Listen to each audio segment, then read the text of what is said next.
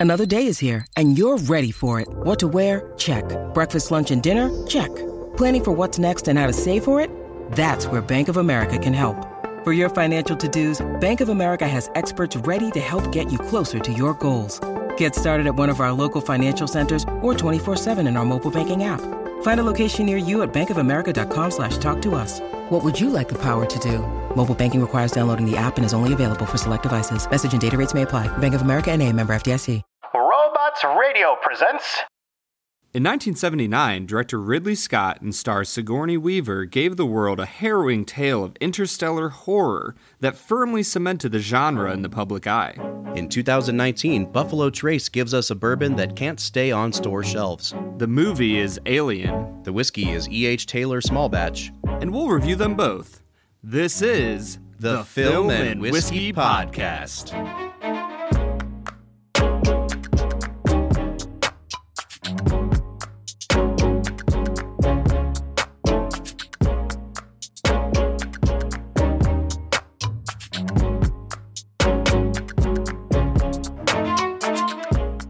Welcome to the Film and Whiskey Podcast, where each week we review a classic movie and a glass of whiskey. I'm Bob Book. I'm Brad G. And this week we are looking at the 1979 film Alien.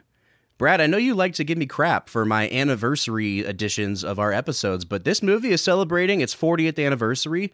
It is an icon of sci fi and horror genres. And, you know, I think it sets us up pretty nicely for Halloween. We are in the week of Halloween. So we thought, why not do our first really true horror movie? And to help us with our first horror movie, we are joined in studio today by our frequent collaborator and guest host, Jen Lowers. Jen, how you doing today? Doing great. Thanks for having me on the show again. Now, Jen, we're super excited to have you. You are our first guest host of season two. How does that feel? Pretty awesome. I feel like uh, I just won an award. As you should. You basically did. Your name should have just gotten announced on The Price is Right. So I want to say up front, you know, Brad, you've told me on numerous occasions that you are not a huge horror movie buff. You, you know, you don't really care for horror movies. It's not your preferred genre. And so we thought we should bring Jen on because Jen is like the resident horror expert among us. She loves horror films, and I think she's really going to help us dissect this movie. I think all but one of my top five of all time are horror films, probably Alien included. Really? Yep. Oh, so we we're right off the bat. We're dealing with someone who has this movie in their top 5 films of all time, Brad. that is a very fun statement. oh, this does not bode well, Jen. No, I'm ready to put on my boxing gloves though. I can't wait. I'm just going to sit back and let you two go at it. No, I'm really excited for this. I was uh, intrigued to finally sit down and watch this movie. Like, like you said, Bob, I'm not a huge fan of horror. Um, there's a lot of different elements about it that I just don't care for. But it was it was interesting for me to finally sit down and say, you know what, we're going to expand my film horizons today and watch the movie Alien. I mean, it's a classic of the horror genre. Anytime you hear about sci-fi horror, this is the movie people talk about. So I, I honestly was really excited to watch this movie, despite my misgivings about the genre. So, Brad, is it fair to say then that you had not seen this movie prior to this viewing? I had not seen this movie prior to this viewing, Bob. Brad, you want to hear something interesting? You know, I do this to you all the time, but this week's film and next week's film are on that list of movies for me that I don't know if I've ever sat down and watched this movie front to back in one sitting before. Wow. Yeah. So, I Wow. yeah, it's kind of refreshing, isn't it? Yeah, it is. Bob's not quite as cool as he thought he was. That's very true. This is one of those movies that I feel like it was on TV a lot growing up. Um, you could catch it on cable. I've seen like you know a ton of the the big key scenes of this movie, and in fact, I know I know for a fact that I'd seen the ending of the movie before. But I actually went to the movie theater a couple weeks ago with Jen. We went and saw this movie as a Fathom event because they just re-released it in theaters. And I have to tell you, as a movie going theater going experience, this was such a fantastic movie to see in the theater. Yeah, I completely agree. It was really amazing to see in the theater and definitely a different experience than watching it at home, especially because of the darkness. Yeah, that's something that I was thinking about as I was watching it in my house. There are certain movies that just do better on the big screen. And Alien definitely feels like a movie that if, if you know, Fathom ever did another event for it, maybe for its 50th anniversary in 10 years, I would I definitely would think about going back and watching this in theaters again just because of how cool it would be to see on the big screen with the massive speakers and like you said Jen the darkness. You know, this is a really dark film and so it it is something that you would want to watch in the darkness as much as possible so you can catch as much that's going on on the screen. So, Brad, as you sat down to watch this movie, like, what did you know about it going into it? Were you familiar with, you know, the concept of the movie Alien? Had you heard a lot about it before? Yeah, so I had seen the movie Prometheus before, which now having watched both movies, I think Prometheus kind of spoiled a lot of this movie for me because from what I remember of Prometheus, it feels like a remake of the movie Alien in the same universe. Um, Jen, you could probably confirm or deny that for me, but it, it, really felt similar, like shot to shot in a lot of different ways, which made me disappointed in Prometheus for not like daring to move on from the original. But yeah, so I did have an idea of the alien um, premise. I have obviously heard about it in the past. You know, I had seen the scene before of the alien popping out of the chest, you know, on the medical bed. So I, I had an awareness of a lot of the basic premises of the movie. Yeah, you know, I actually I went to go see Prometheus when it came out in theaters, and I was so pumped to see that movie. And having now watched Alien in its entirety in one sitting, like I just think Alien is such a better made film. It's so much more economical. It's so much more efficient. And it asks questions that don't need answers. And I feel like that's where the movie Prometheus like took a wrong turn for me, is that it gave all the backstory to the mythology of the Alien franchise when in reality what makes this film great is it is a cat and mouse sort of chase. And it's a suspenseful horror ride about people getting picked off one by one on this ship.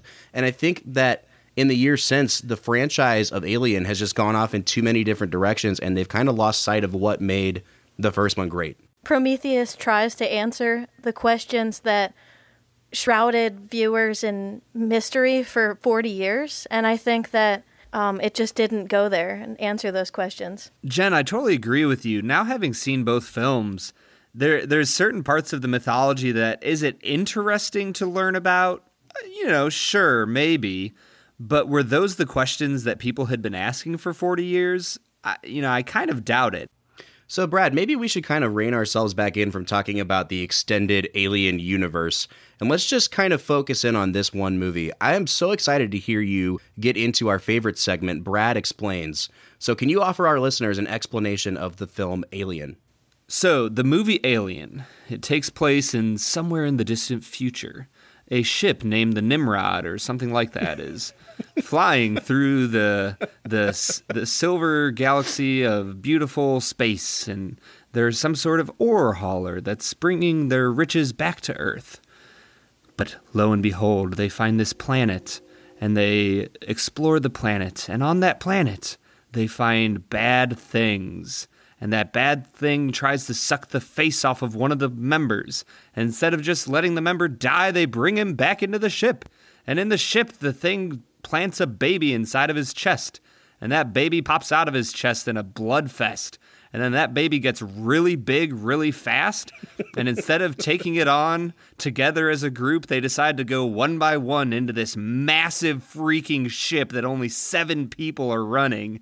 And one by one, they get picked off till we get nice old Sigourney Weaver valiantly fighting for her life, trying to blow up the ship and escape, which she does. But wait, the thing went with her. And she is, but it's really cold and it wants to snuggle with her. But she blasted off into the cold abyss of space. The end. Yeah, that was actually an incredibly entertaining Brad Explains. Tell me that wasn't pretty much everything that happened. I mean, it's true. Ooh, ooh, ooh. I, I didn't talk about the robot. The one dude's a robot who doesn't give a rip about the rest of the crew and he just wants to bring the alien back to turn it into a weapon for like humans to kill each other. Yeah, and Brad, I'm really glad that you brought that point up because I don't know at what point you want to talk about this, but I think it needs to be talked about because that's probably the biggest twist in the whole film. And if I'm going to nitpick like one area of the movie that I'm not sure if it completely works, it's turning a character into a robot. And not that they turned him, you know, he was a robot from the beginning, but like we were under the impression that he was kind of an evil human and then he gets turned into a robot by the plot. I don't I, it kind of pulled me out of the suspense of the movie and took this weird little detour for a while. How did you guys feel about that plot point? That's really interesting. That was actually I loved that twist. Like when it turned out that he was a robot for I will say this, we have imagined robots so differently in the 40 years since Alien that when they popped his head off, I thought another one of the aliens had implanted itself inside of him. Right. And it wasn't until that they said, oh, he's a robot. I was like, oh, that's what robots look like back in 1979. uh, but as far as a plot device, I actually really liked it. I thought that it gave just enough backstory to what's happening, you know, on the colony that they're bringing the ship back to, to go, oh, like, you know, there's larger political forces at play here. I, I loved it myself because uh, until it's revealed that Ash is an android, you don't expect it because his actions seem so logical as a science officer. And that's what I think is so brilliant about it is that it brings into question scientists and their views of things and their morals. Yeah, I, I don't I don't hate the twist, and I, it makes a lot of sense. And when we get into the analysis of the movie, I think it actually serves a much bigger purpose than even we've been hinting at so far.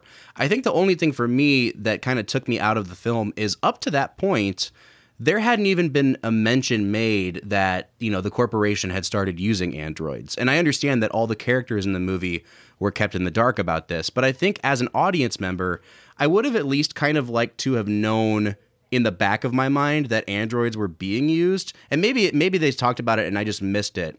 But it was such an out of left field thing for me that wasn't even like on my mind at all that it kind of took me a minute to adjust to this new world of oh okay we're using androids now yeah, I will say it, it kind of felt like they were trying to install HAL 9000 into the movie. Yep.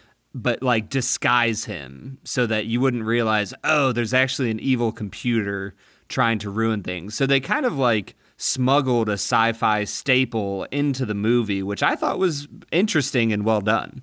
I think it's really interesting that you bring up HAL 9000 because, you know, Ridley Scott has talked about the three films that influenced Alien more than anything else. And he has always cited Star Wars A New Hope. He has cited 2001 A Space Odyssey. And then the third one was the Texas Chainsaw Massacre for the way that they use blood in that film. So, Brad, you're, you're definitely onto something. This movie owes a debt to not just the sci fi films of the 50s, like Invasion of the Body Snatchers or The Thing from Another World, but it also owes a huge debt to Star Wars, especially in some of the uh, the way that some of the shots are set up, and also to what Stanley Kubrick did in 2001. This movie came out after Star Wars, um, and in fact had difficulty being made just before Star Wars came out. And once it was released, every studio was trying to get their hands on any kind of sci fi script they thought would be successful at the time. And so Star Wars really helped Alien be made. Yeah, for sure. And I think you can see a lot of the influence in Star Wars. Even like at the beginning of this film, the very opening scene, they kind of show you the enormity of the Nostromo from the outside. And it really did remind me of that first opening shot from Star Wars, Brad, that we talked about on that episode, you know, months and months ago. I love the credits because when they open up and you see the ship coming towards you, it reminds you of the Star Wars credits in a way. But then you get on the ship and it's just totally different and becomes a horror film. Yeah, Jen, I really loved the opening scene because, like you said, it, it kind of reminds you a little bit of a movie like Star Wars, but it's the music that that just is eerie mm-hmm. and it, it's kind of haunting, and it's this melody that just it, it quickly informs your heart that it is in for a wild ride. Brad, you know what was so funny? I'm in the theater and I'm I'm watching that opening scene and the credits and how slowly the title Alien kind of creeps onto the screen and I'm listening to that music and I'm thinking, wow, this is this this really dissonant, discordant music. What does this remind me of? And it immediately snapped me forward three years in the future, 1982, John Williams opening titles to E.T. Remember, we talked about how that score started off in this weird, eerie spot. And I honestly think John Williams might have been trying to kind of pull a bait and switch you know, with Steven Spielberg because we talked about how the beginning of ET is almost set up like a horror film. So I'm wondering if they kind of played off of the success of Alien with the start of ET. Yeah, I actually think you could be right on that, especially even if you just look at the titles of the two movies. They are both words for creatures that are foreign to our own planet. You have an alien, or you can call them an extraterrestrial. So, like, they're kind of both playing on this thing. And since ET came out second, you're right. It's almost like they were playing off, oh, the fear of an alien that's going to snatch your body or infiltrate your body and pop out of your chest, or, oh, it's actually just a nice little flower, plant loving, eco friendly guy that heals your wounds and gets you drunk. All right, so Brad clearly still hasn't recovered from ET yet. So maybe we should move on to talking about Ridley Scott, the director of this film. Ridley Scott has become one of the most famous and well regarded directors in Hollywood, and yet I kind of feel like in some ways Ridley Scott has always been like one movie away from being a legend. All of his movies are really really good, but I think very few of his movies have reached the level of greatness of like a Spielberg or a Scorsese. And it's it's kind of interesting to me because he's been working as long as those guys have, but he still somehow hasn't cracked like the stratosphere. But when I go back and watch this movie, I'm reminded of just how great of a director he is. Brad, what did you think about the job that Ridley Scott did with this film. Man, I was amazed with Ridley Scott in this movie. And you are right. His two movies really would be Alien and Gladiator. Um, you know, obviously, Blade Runner was really huge as well in 82. But you are correct. Ridley Scott's one of those names where when you talk about great directors, I don't know if I would hear the average person ever say, oh, well, Ridley Scott, can't forget about him. And yet, when you look at three of his best movies, I would say these are three phenomenal movies. So it is interesting that he hasn't cracked that, you know, legendary status. Brad, I totally agree with that. Ridley Scott's one of my favorite directors, and Gladiator, Blade Runner, and Alien are classics, undeniably. Yeah, and specifically with Alien, I think that you have Ridley Scott where he is absolutely airtight in his filmmaking. He moves you from shot to shot seamlessly. He doesn't give you unnecessary information with lighting, with sound, um, with the movement of the camera.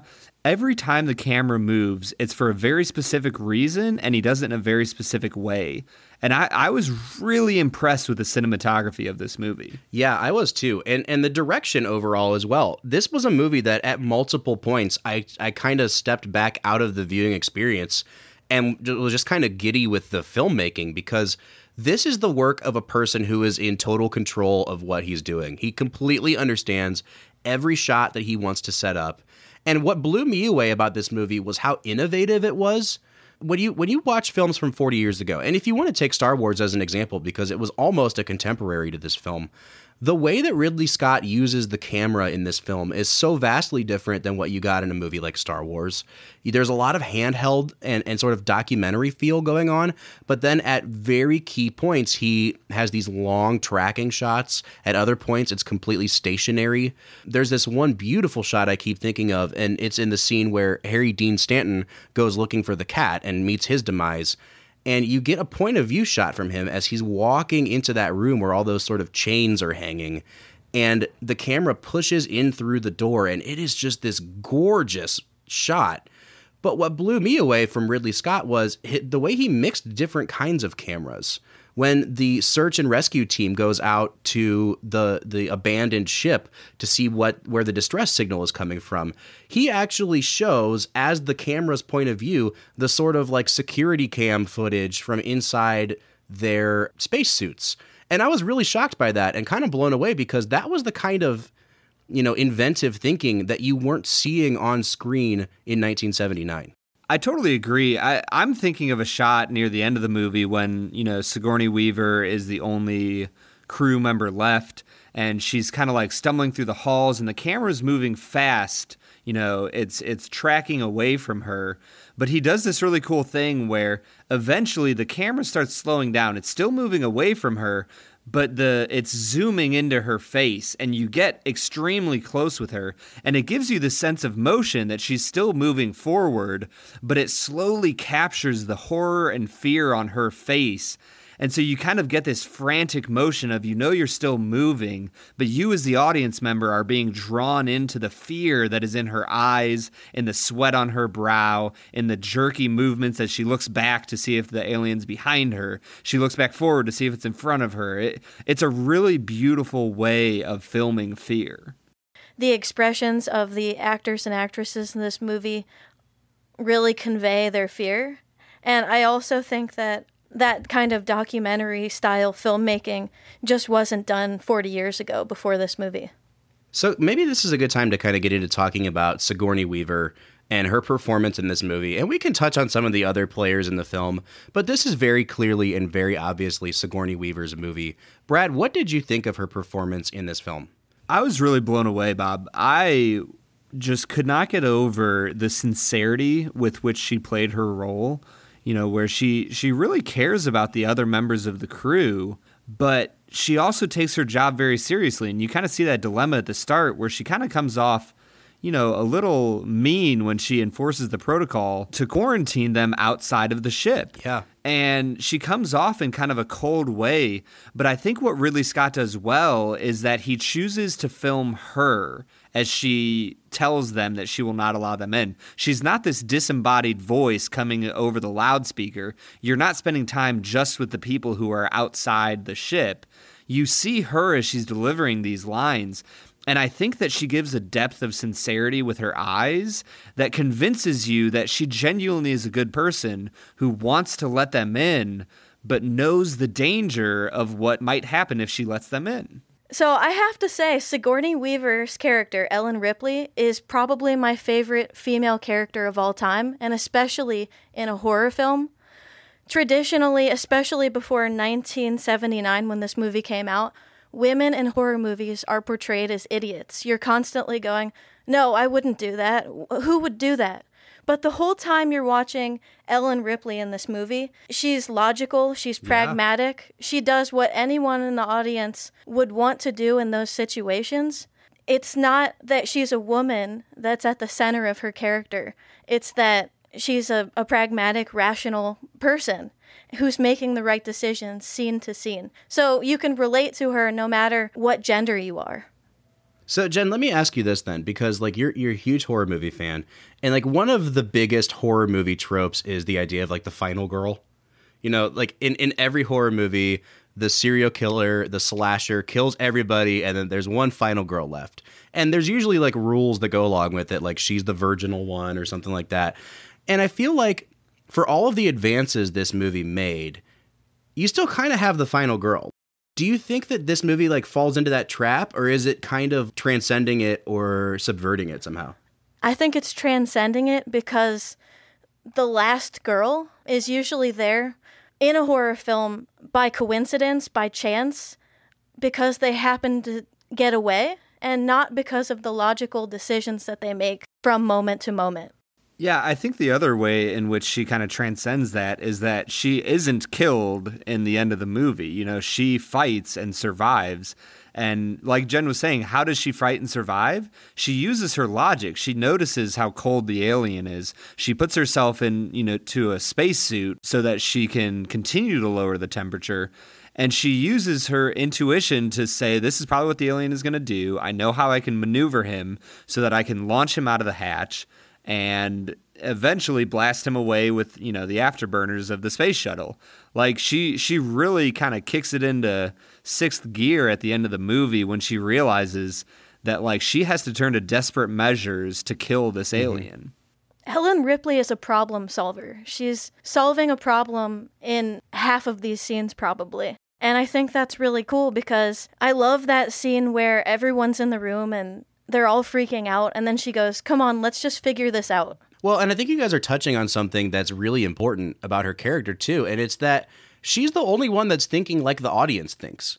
Like throughout the whole movie, and I was kind of wondering to get your guys' opinion on this too. Like, is is it a deficiency in the script? Because every character that's not named Ellen Ripley is kind of an idiot like in in the sense that they're they they don't seem scared enough of the fact that this alien creature is just hiding out on their ship somewhere. And they're like, "Oh, I'm kind of uneasy about this, but maybe we should go hunting." And even after the first person gets killed, they're like, "All right, yeah, we should really find this thing and kill it because it's going to murder us." But they still don't really seem terrified enough. And then you have Ripley who's like, "Am am I the only person here who sees the danger that we're actually going up against?" How come I don't hear anybody saying nothing I'm around this thinking. place? Unless somebody has got a better idea. We'll proceed with Dallas's plan. What? And end up like the others? no, you're out of your mind. You got a better idea? Yes. I say that we abandon the ship. We get the shuttle and just get the hell out of here. We take our chances and just hope that somebody Lambert. picks us up. The shuttle won't take four. Well, then why don't we draw straws? I'm not and going see any straws. I'm for killing that damn thing right now. Okay.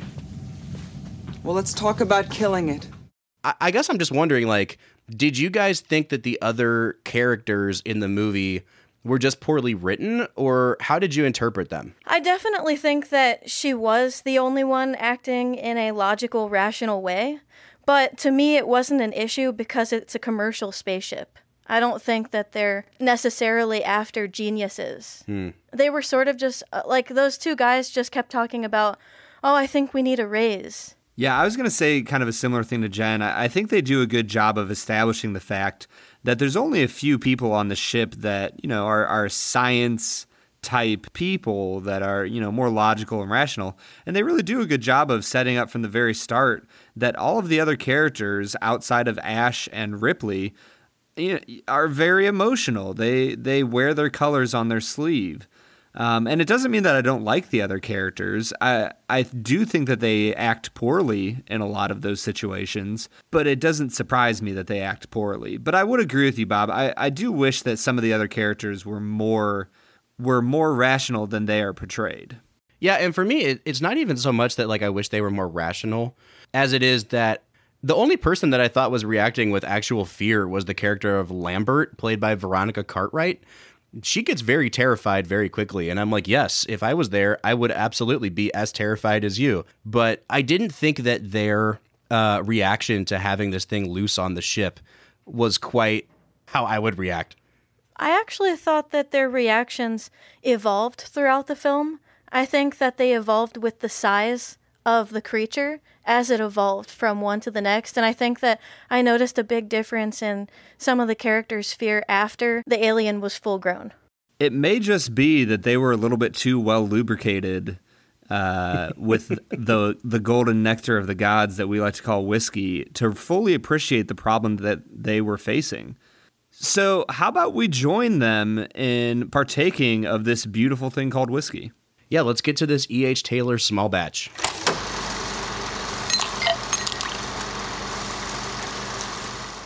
All right, so today we are drinking E.H. Taylor Small Batch. Now, Bob, can you tell our lovely listeners of the Film and Whiskey Nation anything about this beautiful whiskey? Yeah, so E.H. Taylor is a Buffalo Trace product. It's a fairly affordable bourbon. In the state of Ohio, it's going to set you back $40. The problem is that, like Weller and the whole Weller line, the E.H. Taylor line has a really dedicated following. It especially blew up uh, years and years back. There was a tornado that uh, ripped down, you know, one of the rick houses, and E.H. Taylor turned it into a huge marketing thing where they released a bunch of bottles called Tornado Survivors, and there was a really limited availability for a while, and so E.H. Taylor blew up. And now they only really do a release of E.H. Taylor, at least in Ohio, around once a year, and these bottles fly off the shelves. There are different levels of E.H. Taylor. There's small batch and single barrel and all that kind of stuff. Today we're just going with the small batch, which is sort of their entry level offering. So this is a bottled in bond bourbon, so we know it's 100 proof. Brad, what are you picking up on the nose of this E.H. Taylor small batch? Man, I don't feel like I've been able to say this in a while. This is a classic bourbon. This is so funny because the first thing I wrote down in my notes, classic bourbon notes. You're, Man. you're 100% right, man. I just, it's oak, It's caramel, it's spices. I got some cinnamon, some pepper on there. It just, it really smells like what you would expect a bourbon to smell like.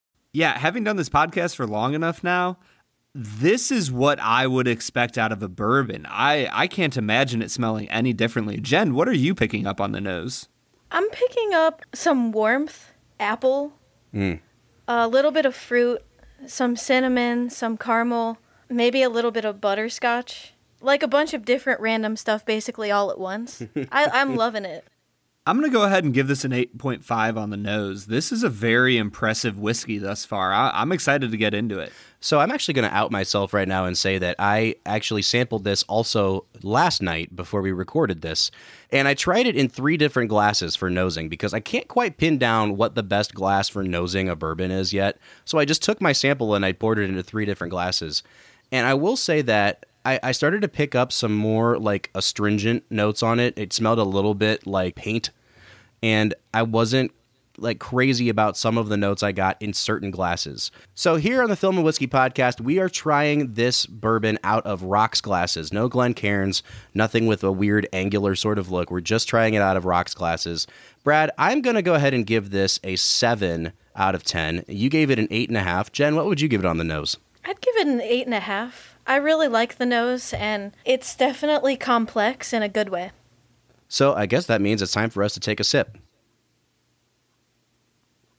Yeah, right as that touches my tongue, you get that nice caramely sweetness. And as I kind of swish it around and get it to the back of my mouth, you get some of those peppery kind of cinnamon notes that Jen was talking about. I am really enjoying this. Yeah, I think it's funny you say that because I had almost the opposite experience in terms of like how the flavors presented themselves. I thought that it was really spicy up front, like on the front of my tongue. It was a ton of of pepper um, and baking spices, and then in the middle of my palate, it was really really sweet, and then it had sort of a classic bourbon finish to it. But yeah, my experience went almost opposite of yours, but I enjoy it just as much as you do. I love the taste. I think that it's a bourbon that I could. It's an easy sipper. Um, I would I would sip on this for a couple of hours, and I can't say that about all bourbons, but it's complex but not too strong. Definitely something that I would use to introduce somebody to a bourbon. Yeah, I think that's a good way to put it. So I'm gonna go ahead and give it an eight on the taste. Yeah, I'm to go ahead and give it an 8 as well. Uh, the nose definitely was like slightly better, but this taste is still really, really good. All right, so what do you think about the finish then, Brad? Because I mean, it, it goes along with the taste. Like I said, I thought that it was a pretty standard bourbon finish.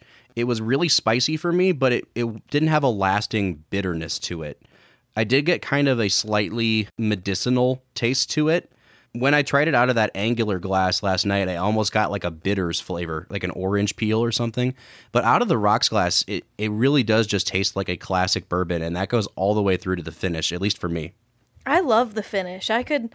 It's it's something that I d- still taste in my mouth now and don't mind at all. And in fact, I'm really enjoying that I'm still tasting it.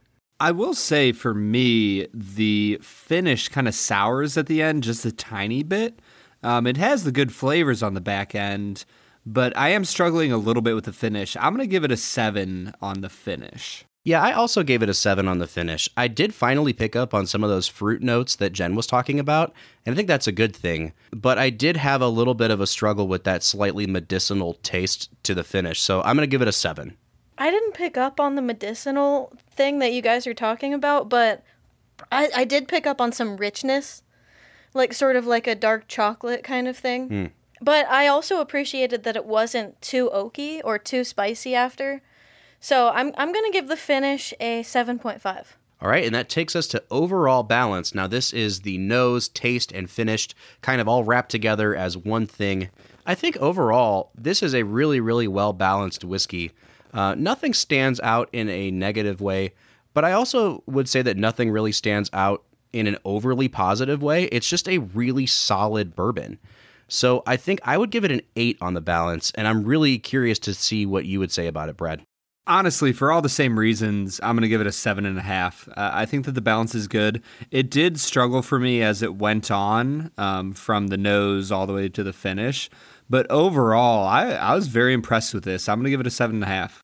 I'm gonna going to give it a 7 because what I got on the nose wasn't what I got on the finish necessarily. Well, that brings us to overall value. Now, like I said, we we were rounding up here and saying this would cost you forty dollars in the state of Ohio. Uh, the website for the Ohio Liquor Agency actually has it listed as thirty eight oh six. However, it is really difficult to find this at face value. A lot of people are buying this on the secondary market, or they're in a state where it's not price controlled. So we can only evaluate this on the price that we paid for it. And in full disclosure, we actually did not pay for it. One of our fantastic listeners, uh, Jamie Meller, and he's on Instagram at lawyered, donated this sample to us. So, I, first of all, I want to say thank you to Mr. James Meller for this wonderful sample. What a guy. What a guy. We have fantastic listeners. Yeah, Film and Whiskey Nation coming through big time. But we can only evaluate this based on what we would be paying if we were going to buy this, and that is $38.06.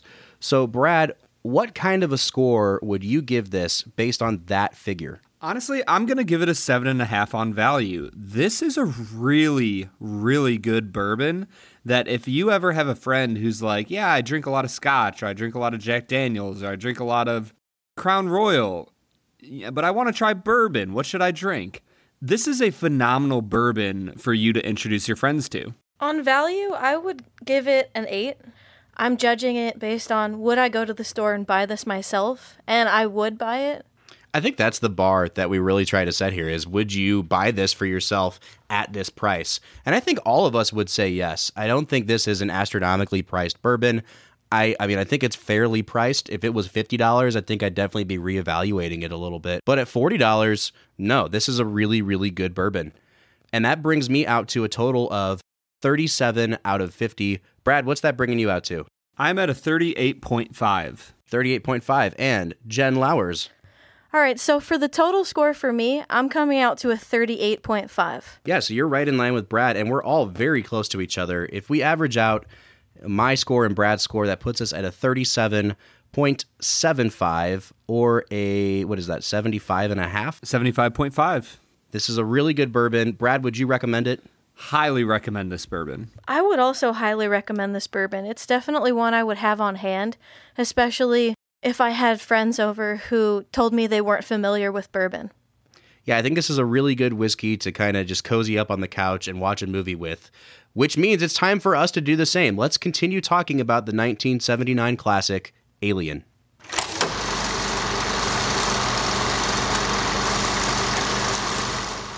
All right, so that was E.H. Taylor, Small Batch. We're going to continue talking about the movie Alien. But before we do that, it's time for our newest and probably most fun segment Hot Takes. This is where we find one star reviews of these classic movies that we're talking about on the podcast, and we get Brad's reaction to them. And today we actually have the benefit of getting Jen's reaction to them too. Bob, you need to get better at your announcer voice. Oh, do you want me to do you want me to give a good intro? Oh yeah, yeah. Hot takes. Now it's time for hot takes. yes, yes. There we go. All right, here's our first one star review. It comes from Saint Just on IMDb, and the title is What Do People See in This Film? What do people see in this film? I am not one for horror films, though I do like this alien stuff. Nothing happens in the film. Nothing. We spend most of the time waiting and waiting for something to happen. This movie could have been cut to half an hour easy. There's a saying that says fear is being scared of the unknown, something that The X Files has done really well.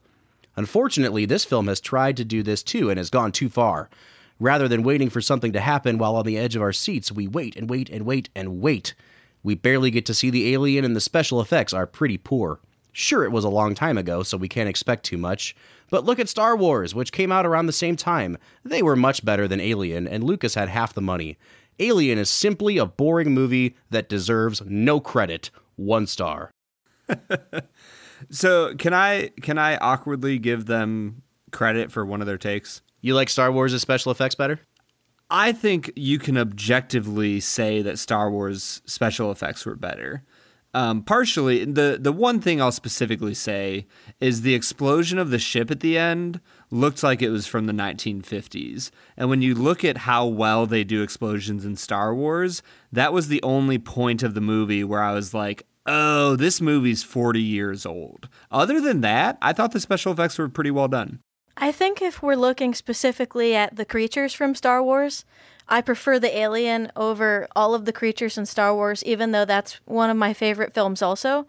But overall, I would agree the special effects in Star Wars are better as a whole. Yeah, I think I'd agree with both of you. The explosion of the ship at the end of Alien really is, it looks terrible 40 years later. However, I will agree with Jen too. I think the creature design is better here, and I think the fact that Ridley Scott knows what he's doing with shrouding it in darkness, kind of like what Steven Spielberg does with the T Rex in Jurassic Park, it really adds to the effect of that creature design. So, hey, maybe that one star review wasn't too bad after all. Well, it was a pretty bad review. all right, and our final, our second and final hot take for today comes from Harry Plinkett 14, and the title of his review, Twisted. Scott is a lousy director, a great visual artist, but not good at directing. Giger is a degenerate who painted monsters and hellish images all his life, and the whole horror genre is by and large a pit of degeneracy. This film is an effective horror, and it does impress visually in many ways. It also has a memorable soundtrack, but at the end of the day, it is just nasty and I am sick and tired of nasty imagery poisoning my mind. Shove it down the toilet. One star. You filthy degenerates, get off my lawn! I love how this guy, like, can't actually get through a sentence without crediting the movie for being really, really well done, but just essentially saying he doesn't like it or agree with it.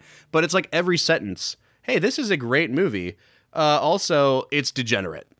Yeah, it's it's interesting to me because you didn't necessarily see reviews like this for The Dark Knight, but it's interesting how you get into a specific genre like horror. And I think you get certain people who are going to critique this movie based on the entire, you know, film library of horror and not just the movie Alien. And I think that's really unfair to do to any movie you know, you can't just pigeonhole a movie based on the genre it is. You have to let the movie stand on its own legs. Well, this guy actually hinted at something that I think we can segue into, and that is the design elements of the film. He was talking about H.R. Giger, who designed the alien creature and a lot of the interior of the spaceship as well. And Jen actually has been like chomping at the bit to talk about the design elements of this movie because the imagery really is iconic. So, Jen, take it away the imagery is definitely my favorite thing about this movie. I could have 20 pictures right now of just images in my mind from this movie hanging on the walls in my house. I love the face huggers. I love the chest bursters. Um, I love that alien that's sitting in the chair, which was somehow nicknamed the space jockey in the making of that movie. And I just love everything about it. I think it's terrifying. It's something that I've never seen before outside of this movie. And um, also, Giger insisted that the alien have no eyes so that it would appear more cold and emotionless. And I think that was a really good move.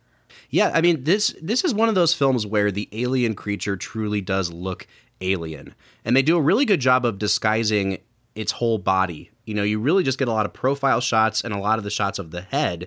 And so it doesn't, for most of the time, it doesn't look like a person in an alien costume. And what I really love is the sort of even more gross aspects they add to it, like the fact that it bleeds acid or the crazy amounts of like goop and saliva that are coming off of it at all times.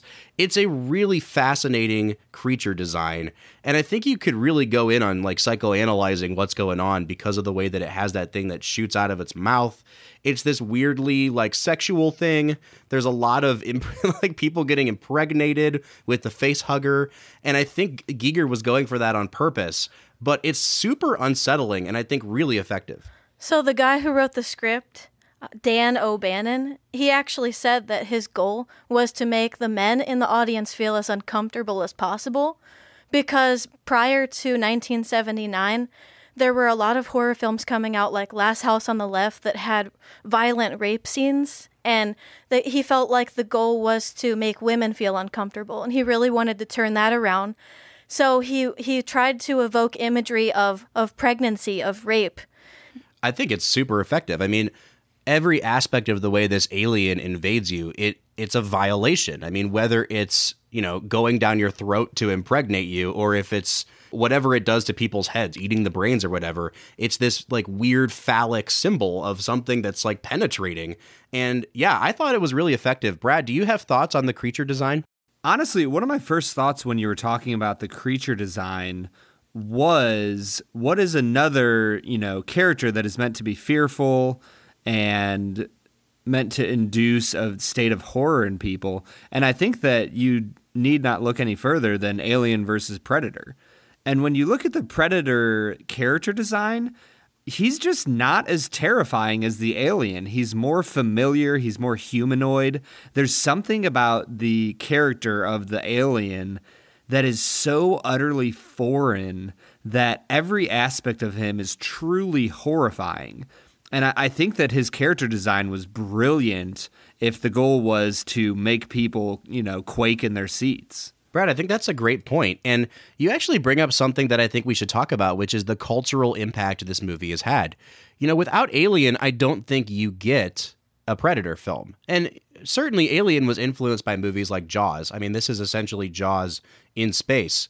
But I think that you can't underestimate what Ridley Scott's film Alien did for the sci fi and horror and eventually even the action genres as well.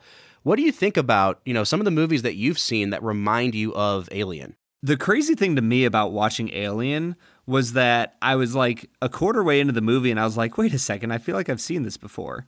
And as somebody who watches very little horror, and by that I mean I've probably seen two to four movies before Alien that could be considered true horror films, I immediately was like, I feel like I've seen this movie before. And so I looked back in my brain and I thought about it and I was like, wait a second.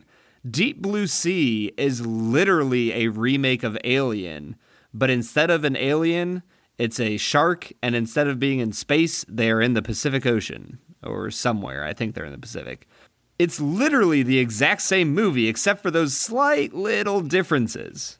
I think this is a story that's been done again and again and again. Just like you said, Prometheus is essentially just another remake of Alien. Yeah, this is like your your typical monster movie, and who's to say where it started? I think at this point they all influence each other. But this is the first film that I can recall seeing some like really hardcore sci-fi tropes like things getting sucked out into space. I don't recall seeing a movie that came out before this where like somebody opens a hatch and things get sucked out into space. Like and that's something that you see all through the Alien franchise and in tons and tons of other space, you know, set films. Well, even in another form of media, I can think of tons of video games that involve sucking things out of a hatch into space you know, to kill your enemies. Like I think about Halo 2. That's like literally one of the first missions. You kill the bad guys by sucking them out into space. Like this is a common trope in the sci-fi genre that transcends movies.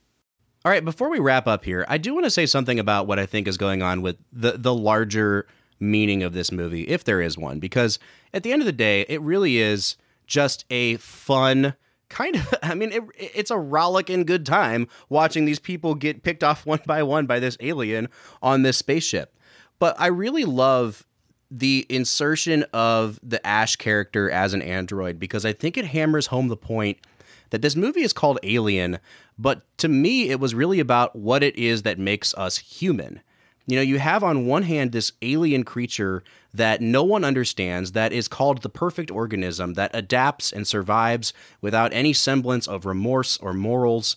And then on the other hand, you have Ash, the android, who has been programmed to value the mission above human lives. And, you know, even after they kill Ash and they kind of revive him to ask him about the mission that he's sabotaged, he says about the alien, I admire its purity. How do we kill it, Ash? There's gotta be a way of killing it. How? How do we do it? You can't. That's bullshit. You still don't understand what you're dealing with, do you? Perfect organism. Its structural perfection is matched only by its hostility. You admire it? I admire its purity. A survivor. Unclouded by conscience remorse, or delusions of morality.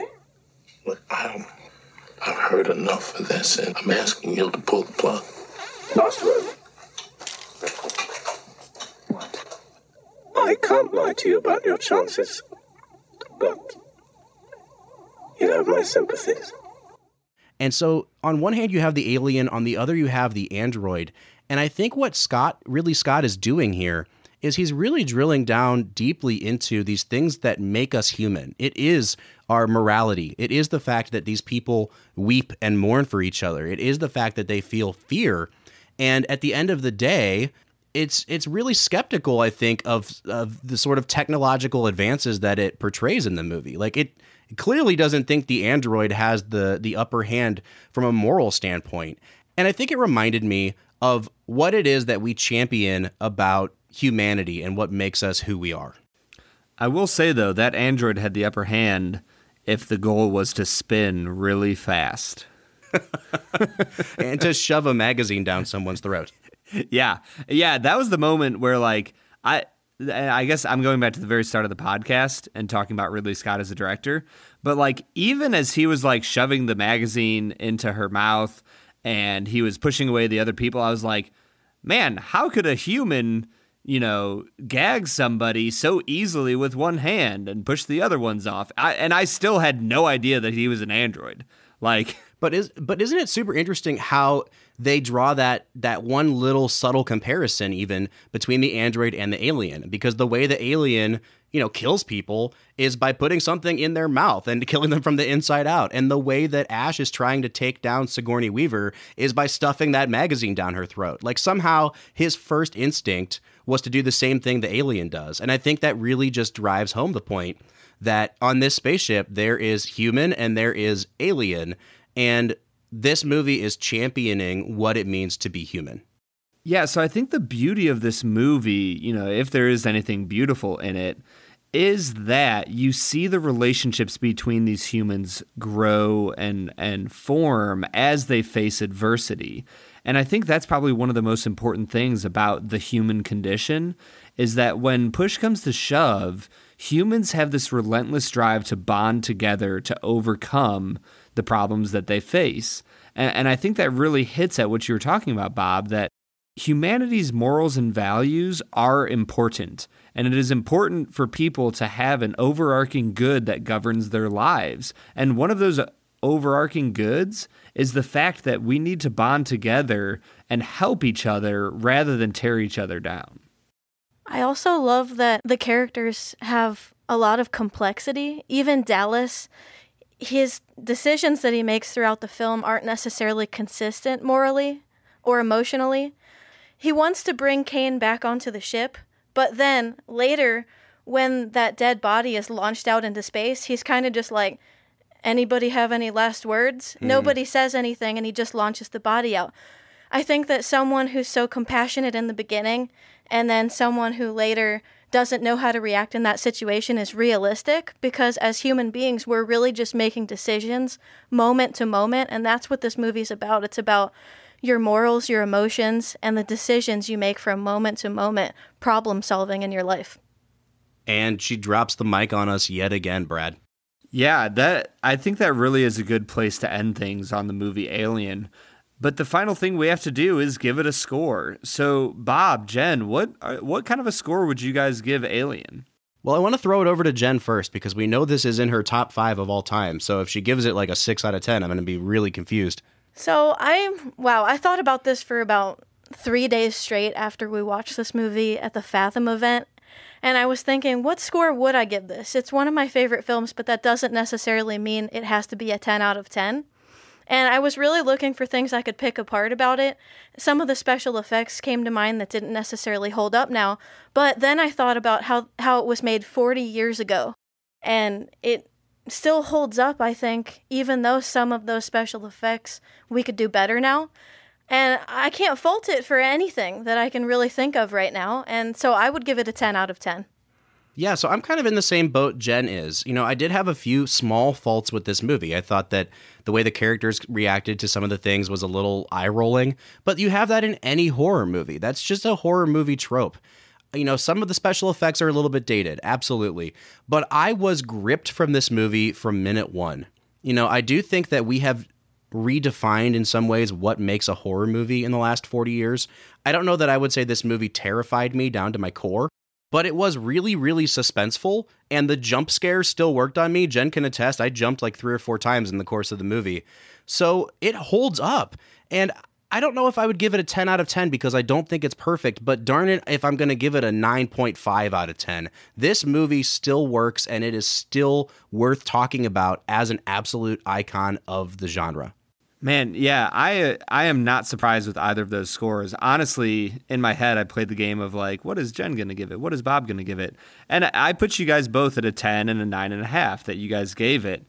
For me, I I agree one hundred percent with what you guys are saying. You know, sure is some of the special effects dated? Yes. Is that okay? Yeah. You know, it's not the end of the world. You kind of expect that when you watch an older movie. I am going to give Alien an 8.5. And honestly, I would give this movie a 9, but I do have a bias against the horror genre. It is not my favorite genre. I don't like how it makes me feel. I don't enjoy. I, I can't quite put words to the things that it evokes in me. But there's the part of me that I look at the horror genre and and I'm not somebody who's going to say don't make horror films because I think horror films have a lot to offer the film industry. But my struggle is do we really have to go to these places of horror and terror and fear to learn the lessons that horror films teach us? And I know that Jen would probably say, yes, we do. And I would bet that Bob might say, yes, we do as well. I just don't know if we do. And I, I really do struggle with horror films in general. But it doesn't stop me from giving this movie an 8.5. It is directed well. The script is tightly wound. It is suspenseful. It is interesting. It gives you just enough of a backstory to let you know what's going on, but it doesn't give you so much that you get bogged down in it. I mean, this is a phenomenal movie that I was very impressed with. Brad, I actually really appreciate that you said all that, man. That was uh, that was a pretty good summing up of your thoughts on horror. Thank you very much. Well, there you have it. Brad gives it an eight and a half. I give it a nine and a half. Jen gives it a 10. That brings the average for me and Brad to a nine out of 10 or a 90 out of 100. I think we both agree, you know, what whatever our thoughts on the horror genre, that this film holds up and it is still effective to this day. But we want to know what you have to say. So please get on social media. You can find us on Facebook, on Instagram, or on Twitter at Film Whiskey. or you could give us a call. Please call our call in line. Interact with us, leave us a voicemail. We'd love to play it on air. Our number is 216 800 5923. Once again, that's 216 800 5923. Brad, why don't you tell the people what we'll be back reviewing next week? Next week, we will be reviewing 1989's When Harry Met Sally. I'm so excited to talk about that one, Brad, because I also had not ever seen that film. So I'm still in the Brad G shoes for another week. Isn't it beautiful, my friend? For the Film and Whiskey podcast, I'm Bob Book. I am Brad G. And I'm Jen Lowers. We'll see you next time.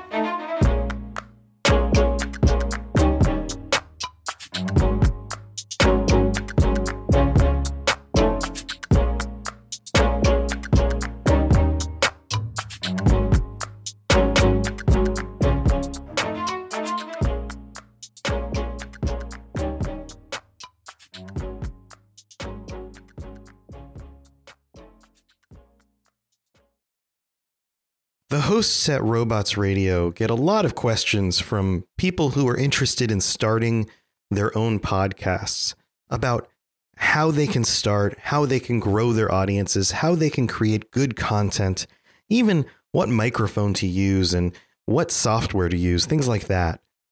Well, we're changing things up at Robots Roundtable to talk and share about the things that we've learned, the things that work and the things that don't. We're sharing with you our actual real world experience.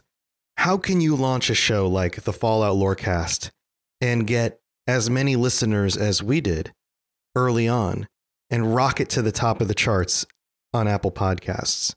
How do you create a show in such a crowded marketplace as it is today, as opposed to 10 years ago?